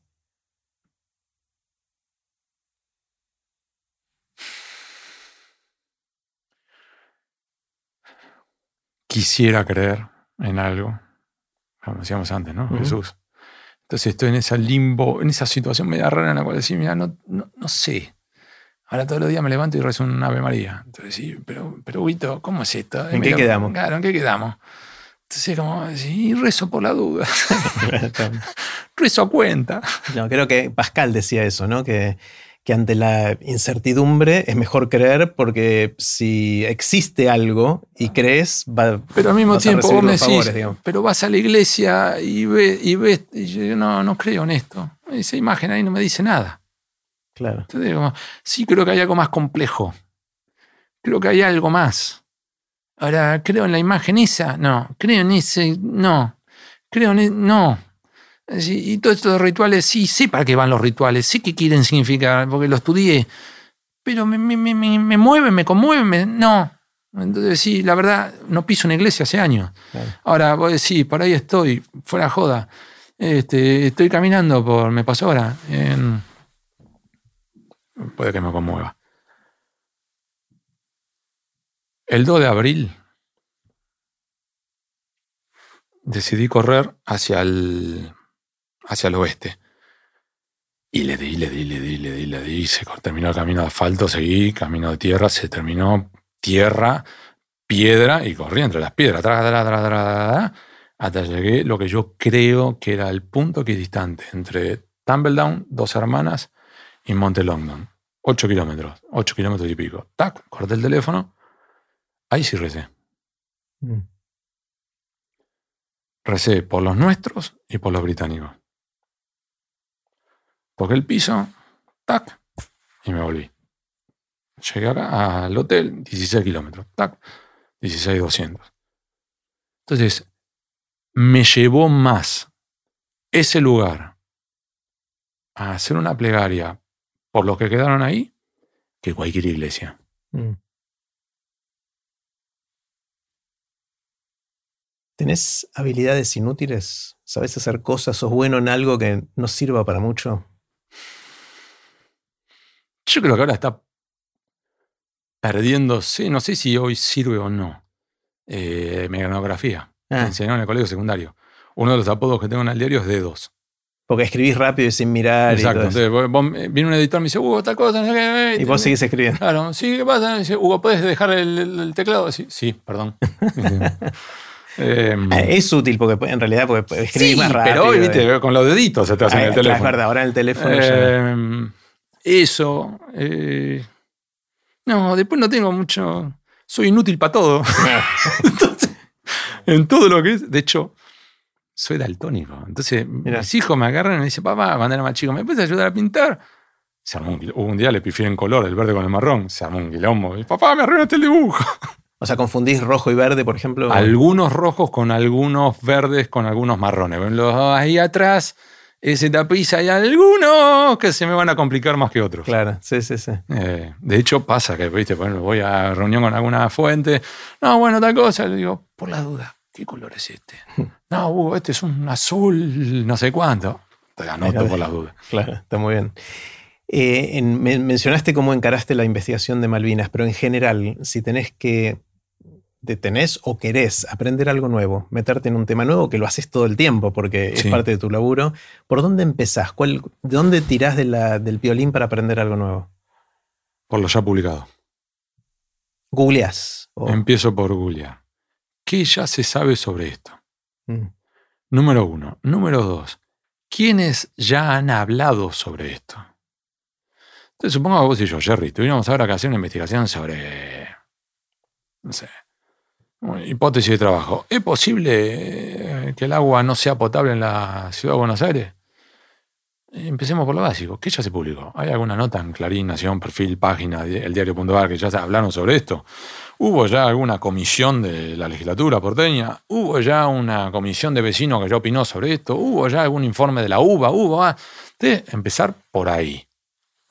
Así, empecemos por saber qué ya se sabe. Eso nos puede tomar X cantidad de tiempo. Obviamente, dependiendo de cuánto tiempo tengamos, cuánto podemos profundizar.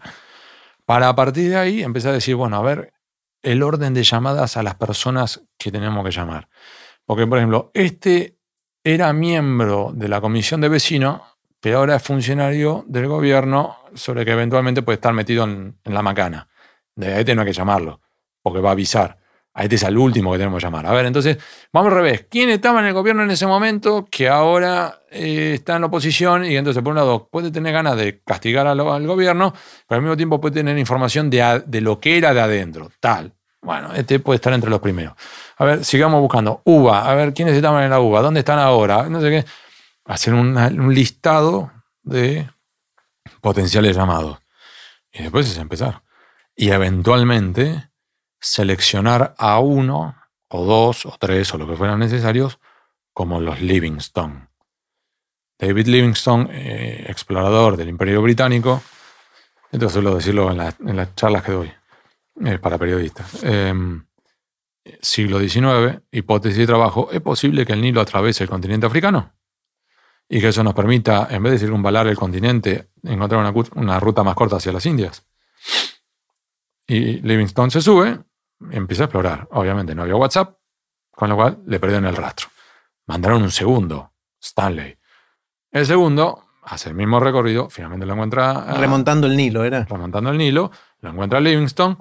Y Livingstone le dice dos comentarios. El primero, no, el Nilo no atraviesa el continente africano, nace en un lugar muy hermoso, con un lago y una catarata, no sé cuándo, le puse el lago Victoria, no honor a la reina. ¿Ok?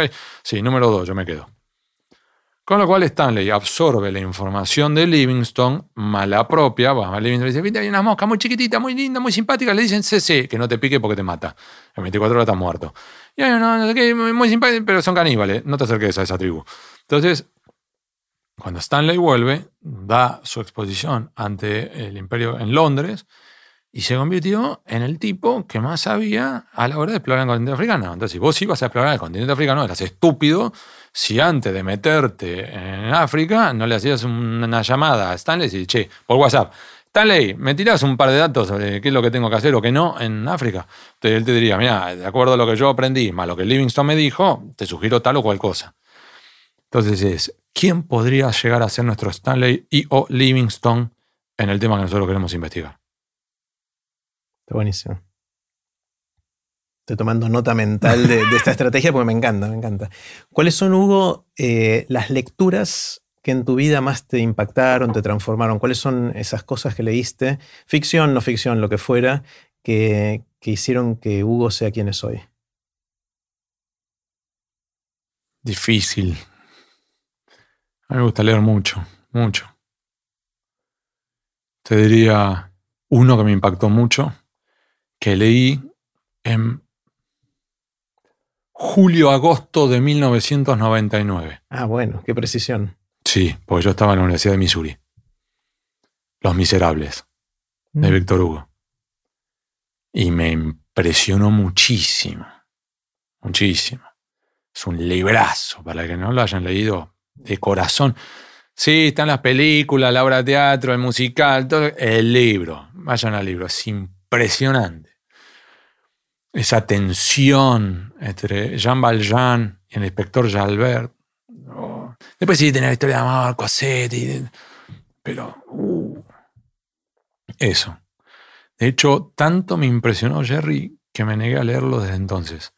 Tengo miedo que 23 años después, ¿Te decepcione o.? Mm. con otra mirada, es una chiquilinada lo que te estoy diciendo, porque decir, mira, Hugo, sí, para preferible porque eh, es, es una mirada más madura sobre el mismo libro.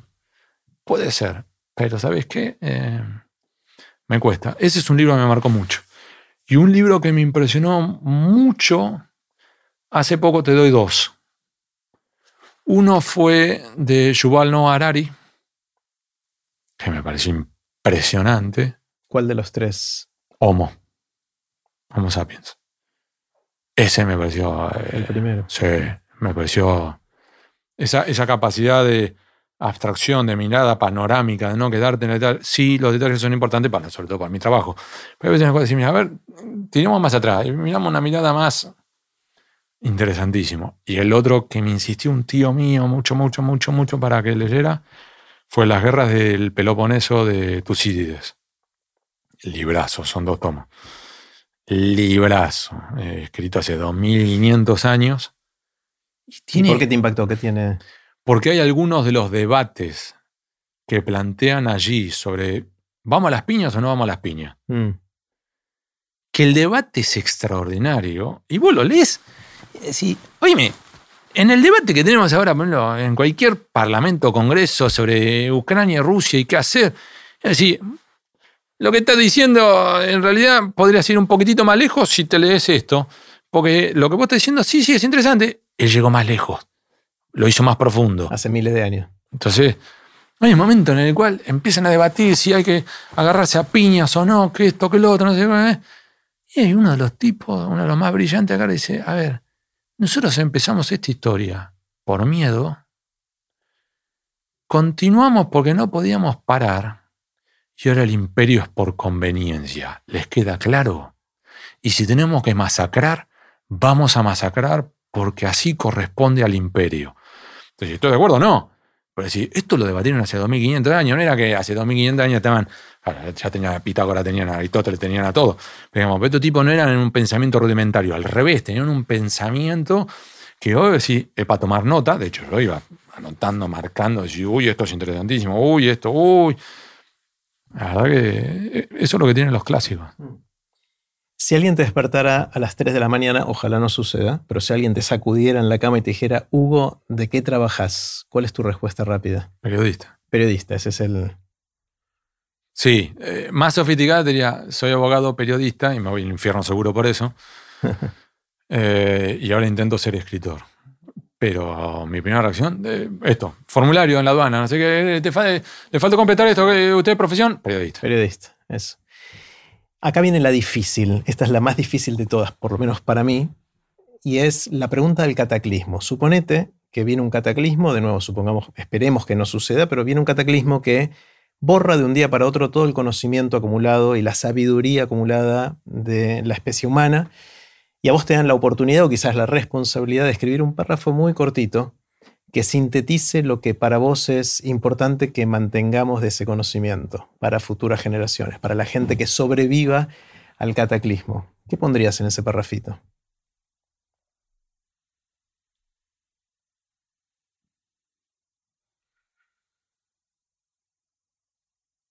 Es difícil. Cuestiona todo. Te vienen con religión, cuestiona. Te vienen con supuestas verdades científicas, cuestiona. Olvidémonos de nosotros, olvidémonos de nuestro trabajo, olvidémonos de nuestra vida cotidiana. Otra vez, en la línea de lo de Yuval Noah Los avances fueron por cuestionar. Un momento en el cual se consideraba que la, velación no podía generar embarazo. Entonces, ¿Eso lo sabía en serio? Sí, sí, sí. Estoy hablando de siglo XIV, Inglaterra. Entonces era, si estás embarazada es porque gozaste. Y si gozaste, no fue violación. Entonces, el punto era, ¿gozaste o no gozaste? Entonces, cuestionar todo. Sí, podés quedar embarazada incluso con una violación. O este, Galileo Galilei, es por se mueve. Cuestionó. Sí, me estás obligando a, doblar la cerviz. Sí, está bien, fenómeno. Sí, sí, no voy a la hoguera. Pero por se mueve. Igual la Tierra se mueve. La Tierra no es el centro del universo. Cuestiona. ¿Entendés? Todo. La manzanita. ¡Pum! Le cayó en la cabeza a Frank. Y el otro dice, ¿esto por qué? Cuestionar. Mm. Eh, todo. Sócrates se la bancó hasta el final. Em, entonces, Tucídides. Tucídides cuestionó a la versión de Herodoto. Y nosotros tomamos a Herodoto como el padre de la historia. Sí, sí, Tucídides. Sí, sí, sí. Pero déjame que yo reviso. déjame que haga una nueva versión de la guerra del Peloponeso. Yo me encargo. Mm. Entonces, eh, cuestiona todo. ¿Cuál es tu anécdota? Viste que a veces en situaciones sociales contamos historias, anécdotas y algunas empiezan a funcionar y las repetimos. Después quizás van evolucionando en el tiempo. ¿Cuál, es una o dos anécdotas que a vos te, gustan, te funcionan y repetís? Em, una que solemos repetir con Diego Cabot em, es, el día que Joclende dijo que nos podía matar. Em, es medio bizarra, medio truculenta, ¿no? ¿Cómo fue? Fue básicamente, yo venía investigándolo a Joclender por sueños compartidos, el movimiento de dinero, todo eso, había ruido y esto y lo otro, no sé cuánto. Y en un momento lo llamó para darle el derecho a réplica. Y el tipo me insultó de arriba abajo, obviamente negó todo, pero además me insultó que todo lo otro, me dice, te voy a matar, hijo de puta, no sé cuánto, no sé qué. Él es bastante verborrágico, además. No es que lo estoy relativizando, se entiende lo que voy. Pero, tac, entonces yo ahí en medio en joda decía, yo Clende me acaba de decir que me quiere matar. Entonces en el diario, ah, digo, se fue en joda, digo, pero es curioso que el que te lo dice es. Pasó el tiempo. Y como diría Henry Kissinger en, en esto, no hay amigos o enemigos, hay intereses convergentes o divergentes. Entonces, de repente, Joe Klender eh, pasa a ser declarado cucaracha por el gobierno de entonces pasa a ser objeto de una investigación, el gobierno le suelta la mano, intenta preservar a Madre Plaza de Mayo, y el tipo de repente se ve que queda como el chivo expiatorio, diciendo yo no era el único metido en este baile y me van a hacer a mí. En ese contexto, lo vuelvo a llamar. Yo diciendo, hola, ¿qué tal? Este me vuelvo a putear. Hola, Sergio, ¿cómo está usted? Mira, necesito. Hola, Hugo, ¿cómo tanto tiempo? Este, hace rato no me llama. Le digo, sí, desde que me amenazó de muerte. Eh, con Hugo, con vos no se puede hablar. Le digo, ¿cómo conmigo no se puede hablar? El que me amenazó fuiste vos. Dice, no, bueno, eh, organizamos para tomar un cafecito. Este, sé que también Diego Cabot me está buscando. Diego es amigo mío. Diego hoy se sienta ahí. Diego también sé que me está buscando, así que si querés juntamos los dos y hacemos una sola reunión. Digo, por mí está perfecto. Pum, pum, corto, lo busco a. Digo, mira, sí, sí, dale, vamos, vamos juntos. Pum, vamos juntos. Cuando vamos, nos cita al mediodía a las afueras, eh, en uno de estos barrios cerrados por la zona de la Panamericana para allá, para el norte. Y cuando estamos llegando, hace, humo. Mediodía. Entramos y estaba preparando un asado. Yo no, como estaban viendo ustedes dos, este, les preparé un asado para homenajearlo. Y cuando digo nombre así, me digo, esto, muy bizarro. Y posta, Jerry, además cuando lo volvimos al diario, lo empezamos a contar en el diario, se armó una carcajada general. Con Diego también había tenido carajeadas. Y viene Glender con la bandeja de, ¿viste? La, la, tabla de madera. Sí. Eh, choricito, morcilla, un pedacito, ¿viste? Como de la primera carnecita, mientras que se termina de hacer lo otro. Y empieza a tararear la canción de Crónica. Pa, pa, para, pa, pa, pa, pa, pa, pa. Y cuando está apoyando la tabla en la mesa, estábamos Diego, la cabecera, Glender y yo ahí. Y cuando está apoyando así, dice, mueren dos periodistas envenenados en la casa de Sergio Joclender. ¡Pum! Apoya la tabla, se da media vuelta y se va a la parrilla. Y entonces imagínate, la cabecera está acá, Diego y yo. Y yo con el cuchillo tenedor y lo miro a Diego y digo, ¿comemos o no comemos? Come vos primero, hijo de puta. Nos empezamos a reír entre los dos, pero ninguno de los dos amagaba meter el cuchillo.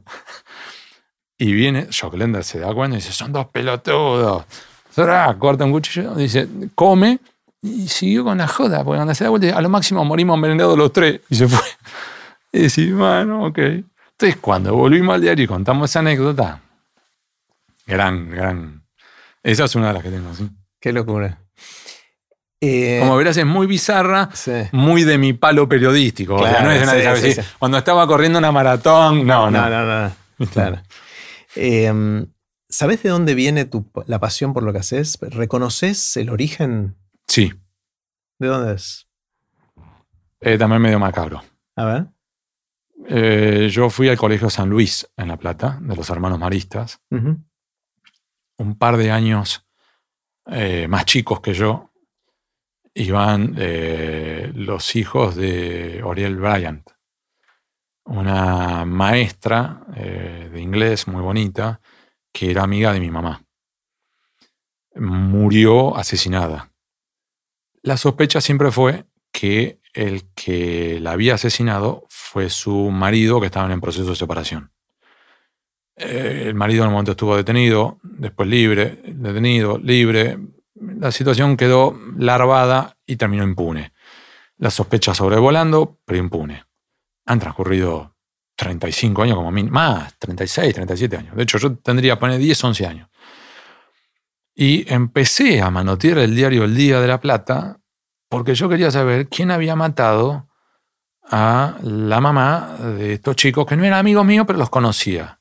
De hecho, en quinto año, al, al más chico de los chiquitos esos, yo terminé como medio llevándolo como tutor a un campamento.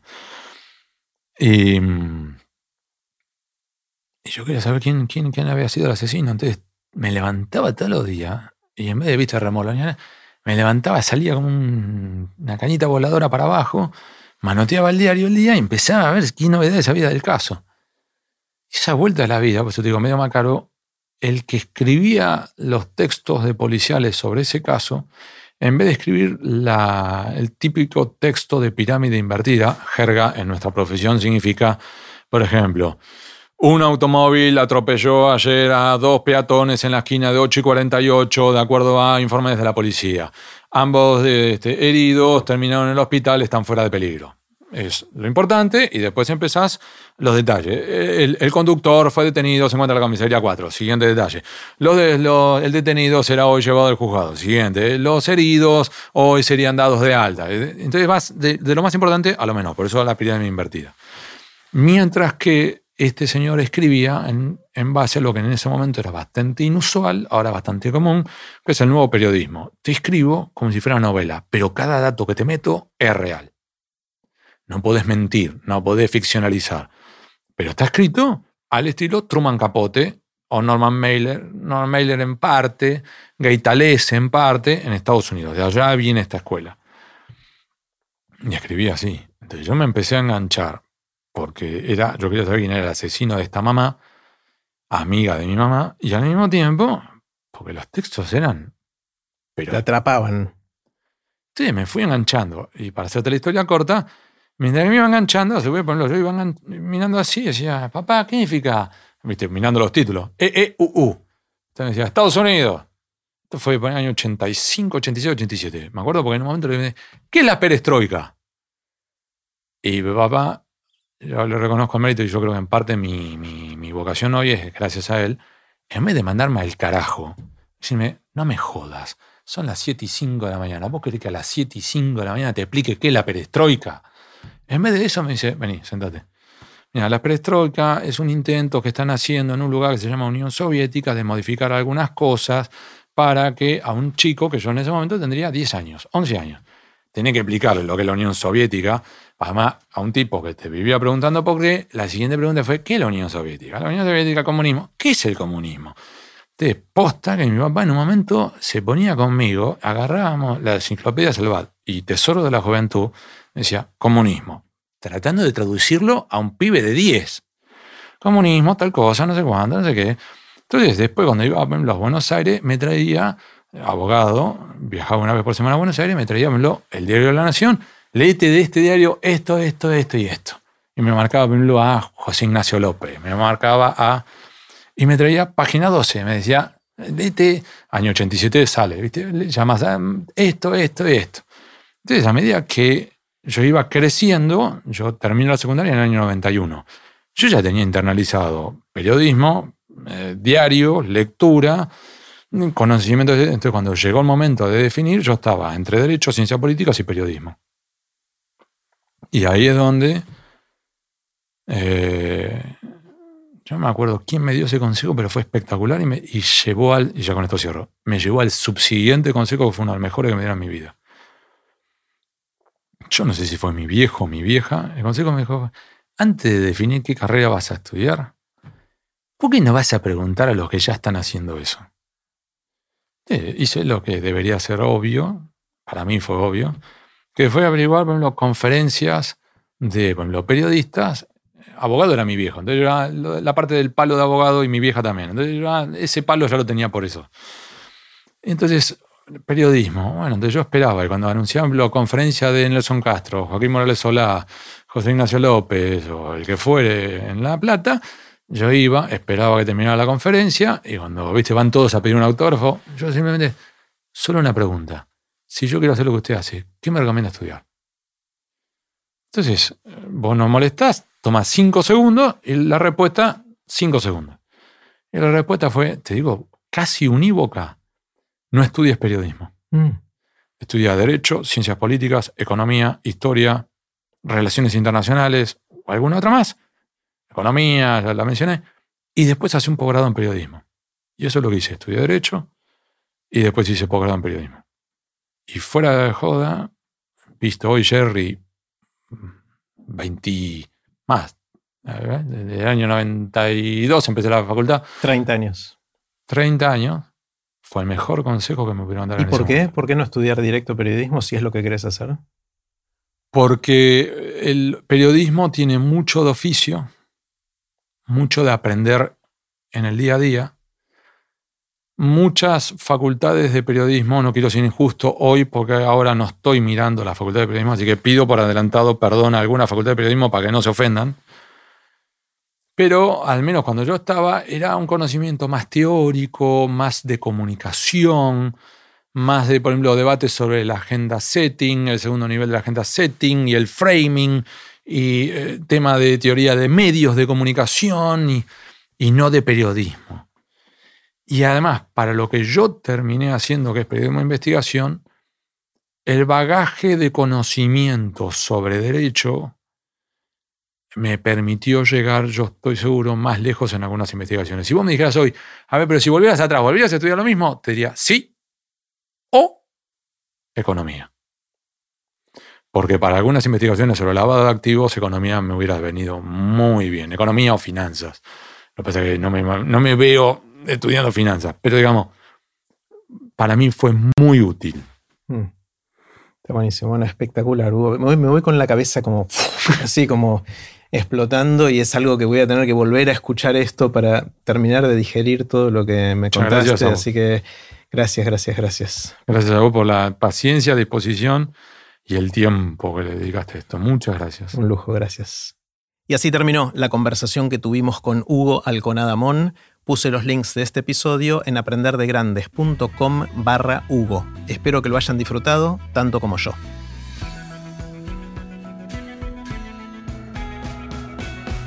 Recuerden que pueden suscribirse para no perderse ningún episodio de Aprender de Grandes en aprenderdegrandes.com. Los espero en el próximo episodio de Aprender de Grandes, cuando les cuente lo que aprendo en mis intentos por seguir aprendiendo durante toda la vida y en las conversaciones que tengo con gente que admiro. Chau.